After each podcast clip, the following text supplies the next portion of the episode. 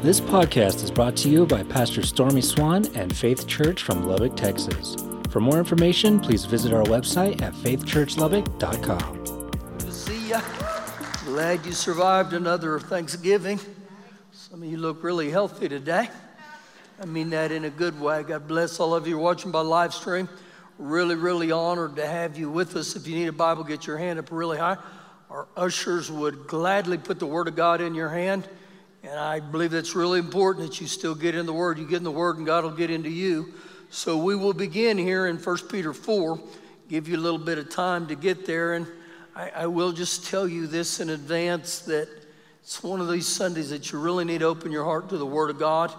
Uh, it's, a, it's a deal today that if I had to pick stuff to preach on, it wouldn't be this. And so, again, I don't say that negatively, but I do say that just to open your heart to the teacher, the Holy Spirit, and his conviction today. We will begin in 1 Peter 4. Uh, we're still on our series, The Church. And remember, that's all based off of Matthew 16, 18. The Lord Jesus said, And I will build my church, and the gates of hell won't prevail against it, my church. So we begin, 1 Peter chapter 4, verse number 1. Therefore, since Christ suffered for us in the flesh, arm yourself also with the same mind. For he who has suffered in the flesh has ceased from sin, has stopped from sinning, that he no longer should live the rest of his time in the flesh. Now, listen to this for the lust of men, but for the will of God. Now, right there, he begins to, he dissects some stuff for us immediately, and he says this you're, you're either going to live for the lust of men or you're going to live for the will of God. That's every one of us in here, okay? Verse 17, same chapter. For the time has come for judgment to begin at the house of God. And the house of God is the church. And remember, the church is not this building or this structure, but it's the people in here. And so it's interesting, he said, the house of God, or the, the judgment of God will begin in the house of God right here. And, and he ends this verse with this thought What will be the end or the fate of those who do not obey the gospel? What will be the fate? Now, if you really like to dig in the Word of God, he, he cross references this to Isaiah 10, verse 12. And on that passage, it's he will punish the fruit of ones that are arrogant in the heart and haughty in their looks. And then it's interesting, he takes us to Luke 10, verse 12, which says it would be more tolerable for the people of Sodom and Gomorrah than the city, the church, the people. So if you think about that, what happened to the people of Sodom and Gomorrah? They were wiped out. So judgment begins with us that if I would judge myself, I wouldn't have to be judged. So we're going to dive in this a little more. Go with me to the book of Revelations, chapter 2. Revelations, chapter 2. And as we go here, um, we've been in this area before, uh, not this church specifically, but we've been in Revelations 2. So as you're turning there, remember the Lord Jesus wrote to seven different churches. I believe these are ongoing practices, principles that are still applicable today for the church and the people of the church. So we'll get going here, and I, I want you to think about this sense. This is to the church at Thyatira. So again, um, Jesus comes walking in today, and he's our guest speaker, okay? Now, I'm not liking myself to Jesus at all, but remember, he's the guest speaker today. So we really, really ought to hone into what he says. So we begin Revelations 2, verse 18, and to the angel of the church in Thyatira. Now, Thyatira was a working man's city, very, very working hard people. But also, the meaning of the word Thyatira literally meant the odor of affliction. Keep reading, red letter words. These things says the Son of God the Lord Jesus. Now remember, he's our guest speaker here who has the eyes like a flame of fire and his feet like fine brass. And so the Lord Jesus says, I, I know your works. I, I know what you're doing for me. Now, just think here for a second that the Lord Jesus is right here and that He would walk in here and He would look us in the eyes. He would look you in the eye and He would say, I, I know your works. I know what you're doing for me. And then He goes on to say, I know your love, your charity, your service, your good deeds. I know your faith and your patience. Now, if Jesus said this to us, what type of grade would I get today?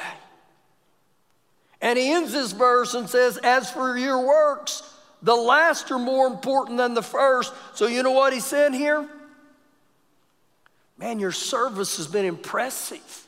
You've grown and you continue to do those things over and over. So, in this verse, the Lord Jesus, he's applauding. Verse 20. Nevertheless, you know what nevertheless means? Uh oh. Uh oh. Now, you know what the Lord Jesus is going to do with this, nevertheless? He's going to correct us. And so in, in Proverbs 3, verse 12, it says, Whom the Lord loves, he corrects. And sometimes when the Lord corrects us, his correction may even seem harsh, but that's his love for us. Now, to help you with that just a little bit, if you're a parent now or you've been a parent before, and you saw your child riding his bike on the loop, that's a pretty bizarre statement, isn't it? But your child's got his bike out on the loop. You wouldn't sit there and think, I sure hope he figures this out. No, you would correct him, and the tone of your voice would be very harsh why? Because you love him and you know if I don't say, get off the loop on your bike, you're going to get squashed like a bug. So we say that as a parent because we love our children. Well, that's the same for Father God. So the Lord Jesus says, Nevertheless, I have a few things against you. Now remember, he's writing to church folk because you allow, you tolerate, you permit that woman Jezebel. The literal Hebrew translation says that Jezebel. So, what he's doing here is he's using the patterns, the lifestyle, the influence of a woman named Jezebel. This isn't the same Jezebel, but it was a woman who was operating very similar to Jezebel. And you got to come back for the next month, okay? Because I'm going to be on this for quite a while. But he said, This I have against you. You've allowed that woman Jezebel, who calls herself a prophetess she calls herself a prophetess. Kind of an arrogance with that. I'm, I'm a prophetess. Look at me. You know what I find in life? That many times when people have to tell you their titles, they're probably not. Not always. But it's, it's interesting. This woman calls herself a prophetess. You know, the Bible says in John 15, you'll be known by your fruits. So if I'm really, if I'm really a prophetess, I'm really, I don't have to go around telling everybody I'm a believer, I'm a Christian. Look at me, look at me. Now I'm going to stop right there. I'm going to get on that next week more and more. But why was Jesus so gung ho about this woman? He goes on to say, to teach and to do, seduce, to mislead to, to lead astray. Now, off of the prophetess and these teachers, the Bible warns over and over in the last days there's going to be all kinds of false prophets, and there's going to be ones that will mislead you through their teachings, the itching ears and stuff. So, Jesus, right here to these church folks, he's telling them right now, you're getting off on what I've called you to be and to do, and you're allowing this woman to influence you with her behaviors and her, her lifestyle. Now, here's an interesting thought for you. This may help you. he never criticized this woman for being in the pulpit. He never said she should have never been up here in the first place. His criticism was because of what she was teaching and her seducing. So, just what was she t- t- teaching and seducing with? He goes on to say, to teach and to do, seduce my servants to commit sexual immorality and to eat things sacrificed to idols. It's interesting.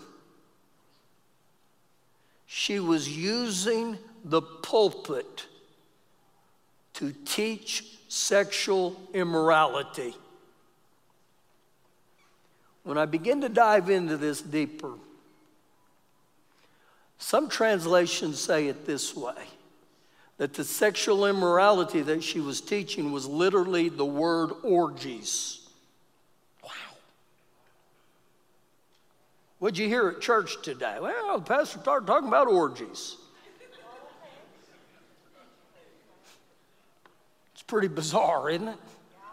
And then this city Thyatira was notorious for hosting feasts of idols. So she was using the pulpit for the influencing of God's people in sexual immorality. Now, look what Jesus says about that in verse 21. And I gave her time to repent of her sexual immorality, and she did not repent. She does not want to repent of her sexual sin here. She was unwilling to repent, but he gave her time. You know, I, I think that's the mercy of God on all of us. God is very patient with every one of us. But over and over, he, he pulls on our heart, He gives us time. Just think about this with the prodigal son there in Luke uh, 11, I believe, or Luke 15. God never went after him and said, You're coming back whether you want to or not. No. God allowed him to make the decision to repent and come back to him. And when he did, man, God went after him. He gives her the opportunity to repent, but she won't. Verse 22. Now look at the result. Indeed, I will cast her into a sick bed. The sick bed was representative of punishment for sin, and it may be that of sickness within the physical body or even resulting in premature death. That's what that meant.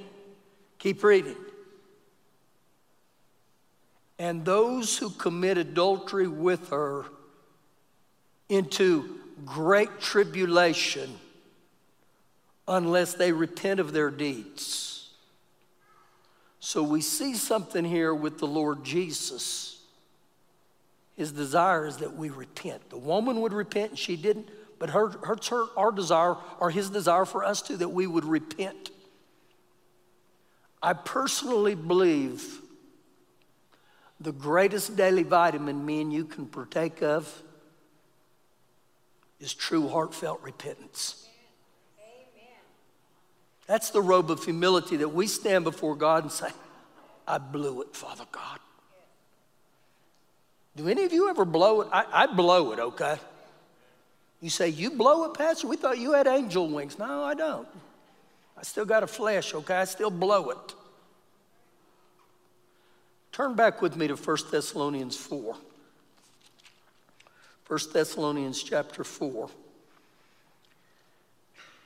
And we're going to dive into this a little bit. And again, my heart is just to teach the Word of God, okay?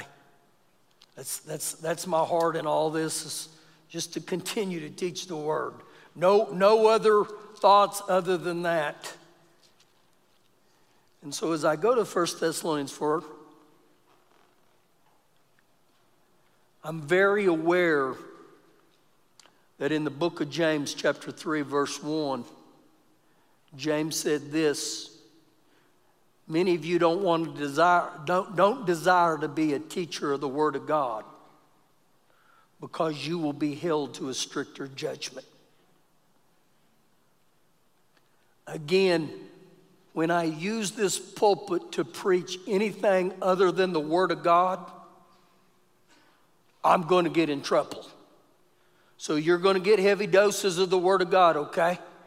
And this is this is the truth. This is the, the pure truth of the Word of God because in John 8 32, he said, Only the truth will set you free. 1 Thessalonians 4, verse 1. Finally, then, brethren, fellow believers, we urge and exhort you in the Lord Jesus that you should abound more and more, that you should faithfully grow in the teachings of the Word of God.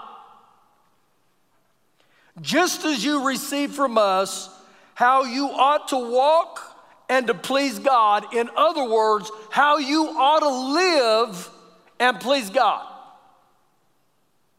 Do you have a desire to live and to please God? I do. I, I do. I have that desire in my heart. Verse 2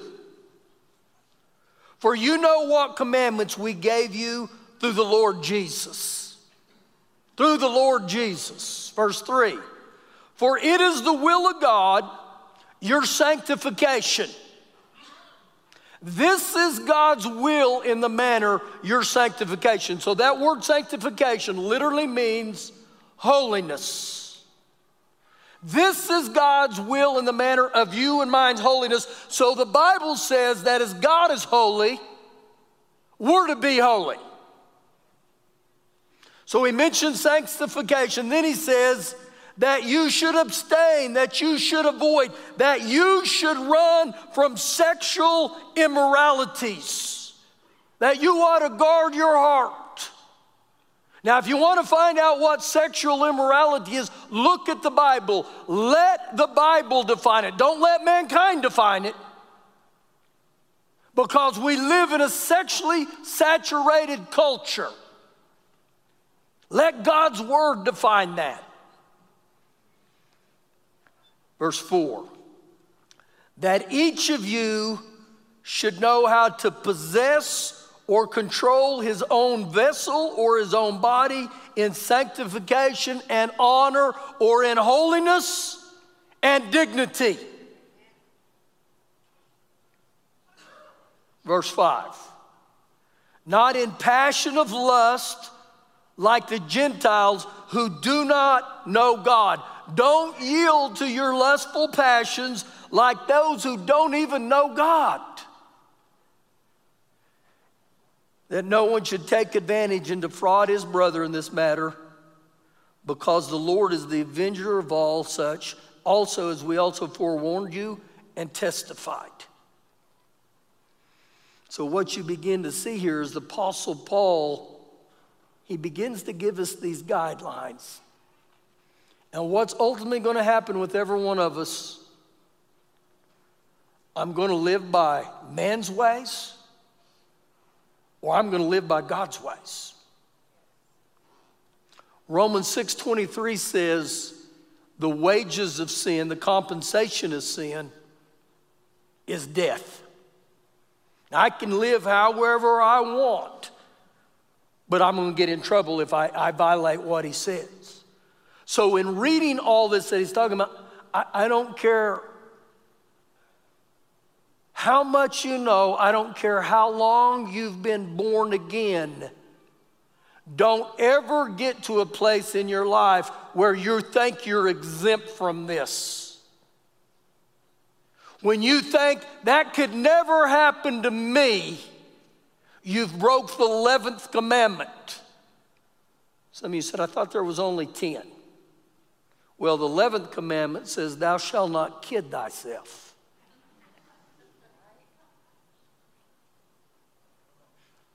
You know, I think about some of the great men of the Bible King David, Solomon, ones that got over into sexual sin and it cost them.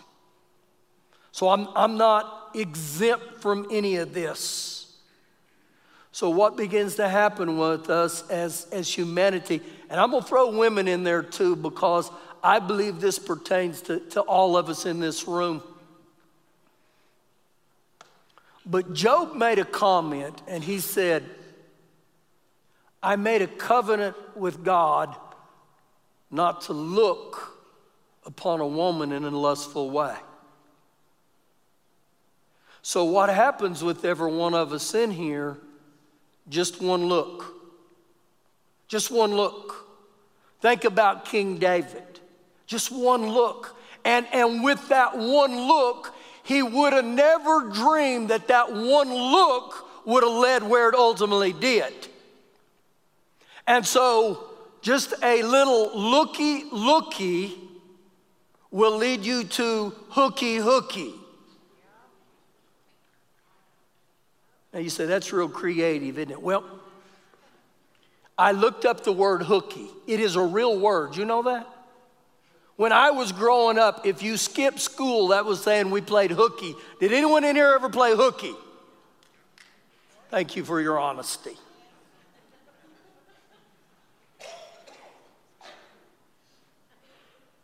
So the word hooky literally means you're at a place where you're not supposed to be, or better yet, you're at a place you shouldn't be without permission.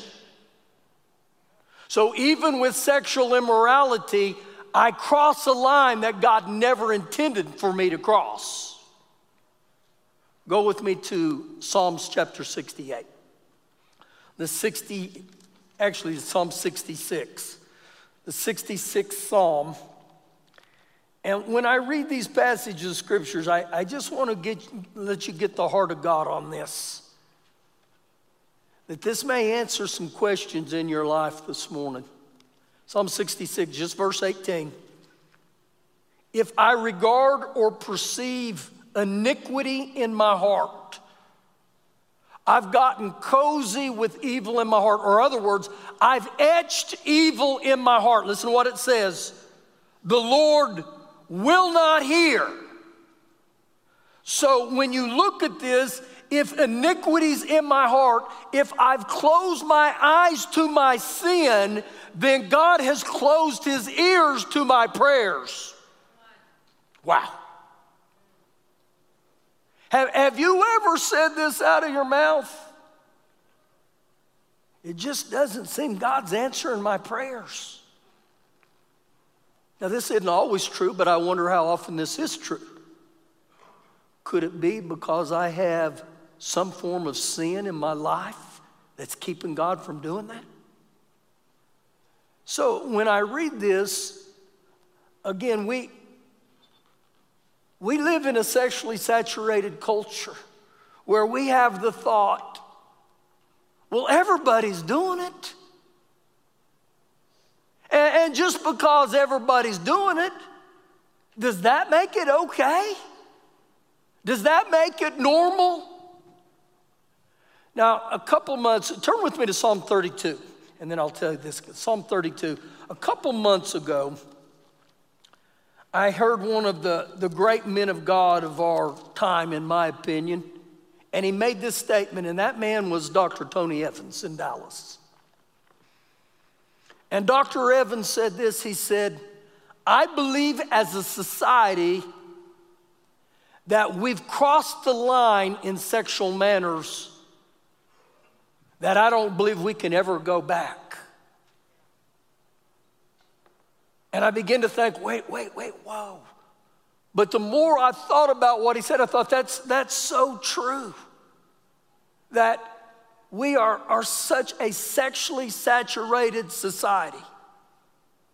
Almost every movie, almost every TV show, there's a form of sex. And, I, I think our dress, is, is it designed to cause other people to look? And I've had people say this to me before Is what I'm wearing, is that wrong? And you know what my answer was? Well, why are you wearing it? Are you wearing it to get a man or a woman to look at you, or why? You know, in my own life, I have to be real careful with what I see on TV and in movies. I'm, I'm very deliberate with that. I've become so deliberate, I don't go to the mall very often because it tests my patience. But when I go there, I do my best to stay away from Victoria's Secret. You know why? There's posters hanging there. And just one looky looky can lead me to a place of hooky hooky. And you say, You? And I say, Yes, me. I'm not exempt from that. And so something happens when we get to the place where we think we can look at everything that our eyes see and it not cause damage. Don't kid yourself. Psalm 32. Now, watch, this is King David here, verse 1. Blessed is he whose transgression is forgiven. The only way my transgression is forgiven is for me to repent and acknowledge I got transgression. He goes on to say, whose sin is covered by the blood of Jesus. It didn't say, blessed is the man or, or woman who has never sinned, but it does say, blessed is the one who's forgiven. Now, we live in a society really within the church that we like to use the word grace. Well, I can live however I want because that's what grace does. We've used grace as a pardon or an amnesty. But grace was never given to give me a license to sin. Grace was given for me to keep me from sinning. And if you really want to say, just go to Romans 6, verses 1 through 30, so you'll see what he's talking about. But somewhere within the church, we've had a teaching that says, you know what, you can live however you want. Well, if that was the case, then why did the Lord Jesus say, I gave that woman Jezebel opportunity to repent and she wouldn't repent? If I can live however I want and it doesn't matter, then why do I repent at all? I'm making you think. Wow. Verse 2 Blessed is the man to whom the Lord does not impute iniquity, and his spirit there is no deceit. So happy is the state of man whose sin is forgiven by the grace of God. Now, in verses one and two, he used several words. Let me explain these words. Number one, transgression means to rebel. The second word he uses is the word sin. The word sin, it means to miss the mark that God said. The third one is iniquity, which is moral depravity. And then he uses the word deceit.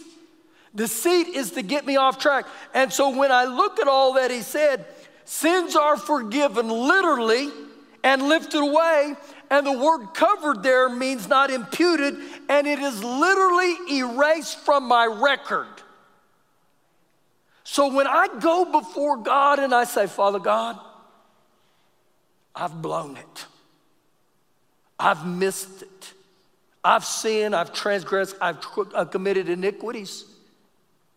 He not only forgives you, he removes it or erases it completely. Now, that's good news. That's good news. And so, what has to happen as men and women that live by the Word of God? I go before God and I acknowledge my sin. You know what that means to acknowledge my sin? I take full responsibility for my choices. I take full responsibility for my actions. I take full responsibility of what I've allowed my eyes to gaze on. I take full responsibility for my thought life. What am I putting in there? So, in other words, I don't look like Adam did in Genesis 3 when it said, It's the woman you gave me. That's what a true heart of repentance is. I blew it, Father God. No one held a gun to me and made me go to watch that X rated movie. I willingly chose that, Father God, and I blew it. You know what I believe? That's one of the greatest robes of humility that we can wear, where we go before God with a pure, unadulterated heart and say, I blew it. But I've blown it a thousand times. Well, Welcome to the NFL. We blow it and we blow it.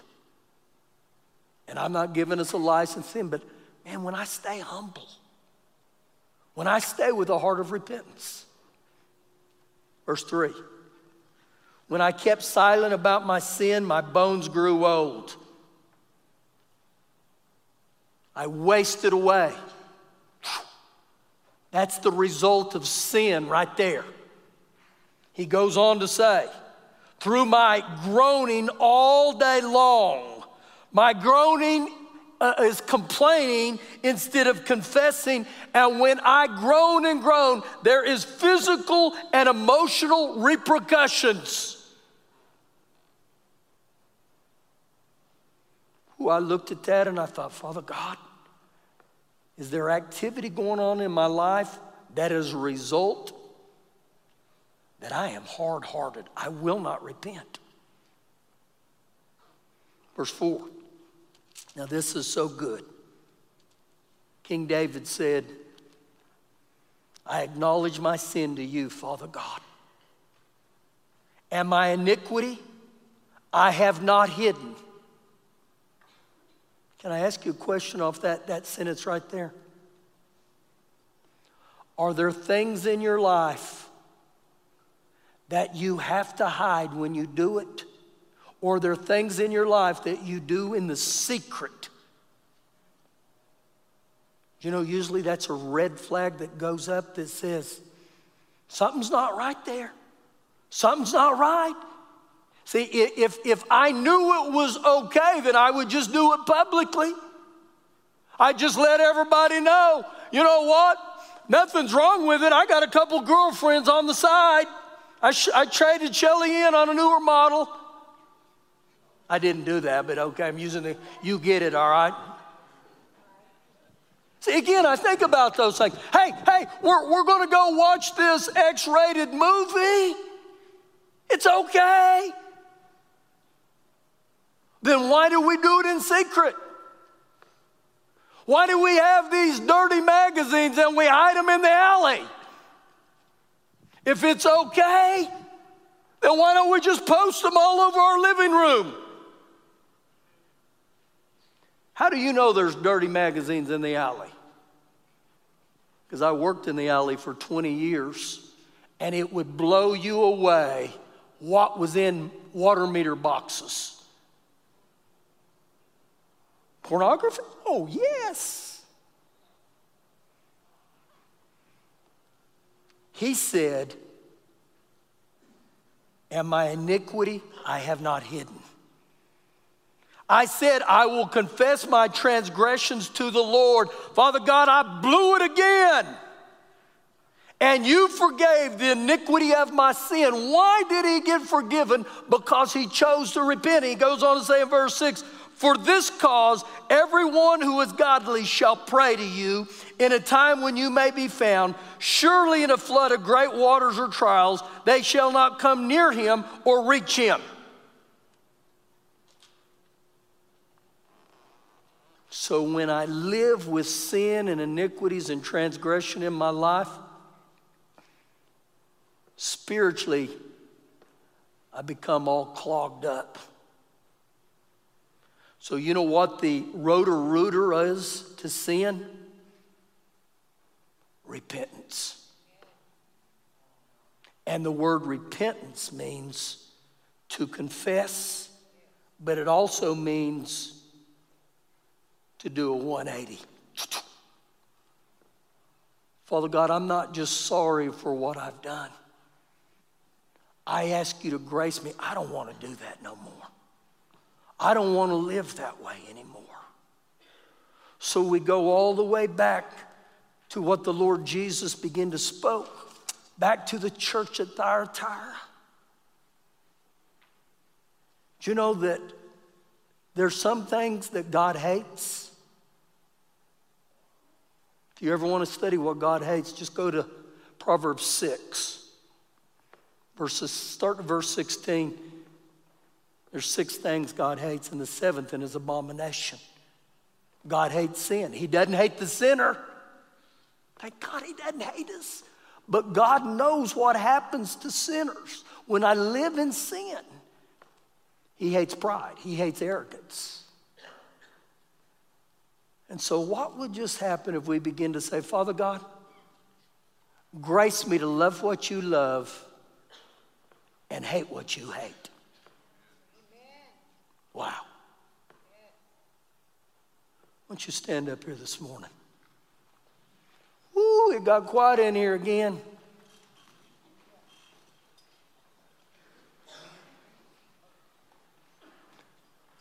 I really believe on speaking on this that God has a desire here today. Not only to forgive you, but take our guilt and take our shame. 2 Corinthians 5, he said, If any man is in Christ, he becomes a new creation. All things are passed away. Behold, all things have become new in him. I thank God because of the blood of Jesus, I'm not the same person I used to be. But I stay humble enough to know I got to have you every day, Lord. You know, I'm not here to throw stones at you, I'm not here to beat you up. But isn't it interesting that the Lord Jesus wrote those words to the church at Thyatira? I gave her time to repent and she wouldn't repent. And then the ones that followed he said, just repent. Do it, do it God's way. You know, when it comes to sexual sins, you want to do it God's way? I'm just going to make it real simple. If you want to do it God's way, get married. Get married. Men marry women and women marry men. Do it God's way. And I know that's not probably real popular with a lot of people, but it's still the Word of God. Still the truth. So, do I allow mankind to set the guidelines or do I allow the Word of God to set the guidelines? I choose the Word of God, okay? I'm going to ask you to bow your head right there where you're at.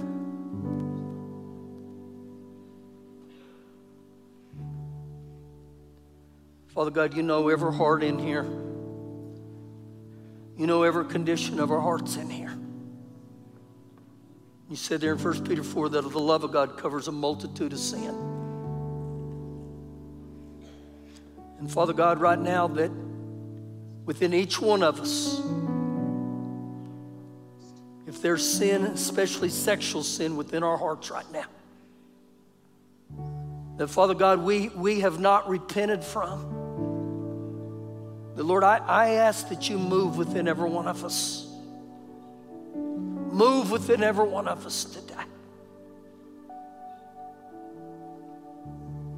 I will tell you this it takes a big man, it takes a big woman to acknowledge, I've blown it. But I'm here to tell you, we're not going to throw stones.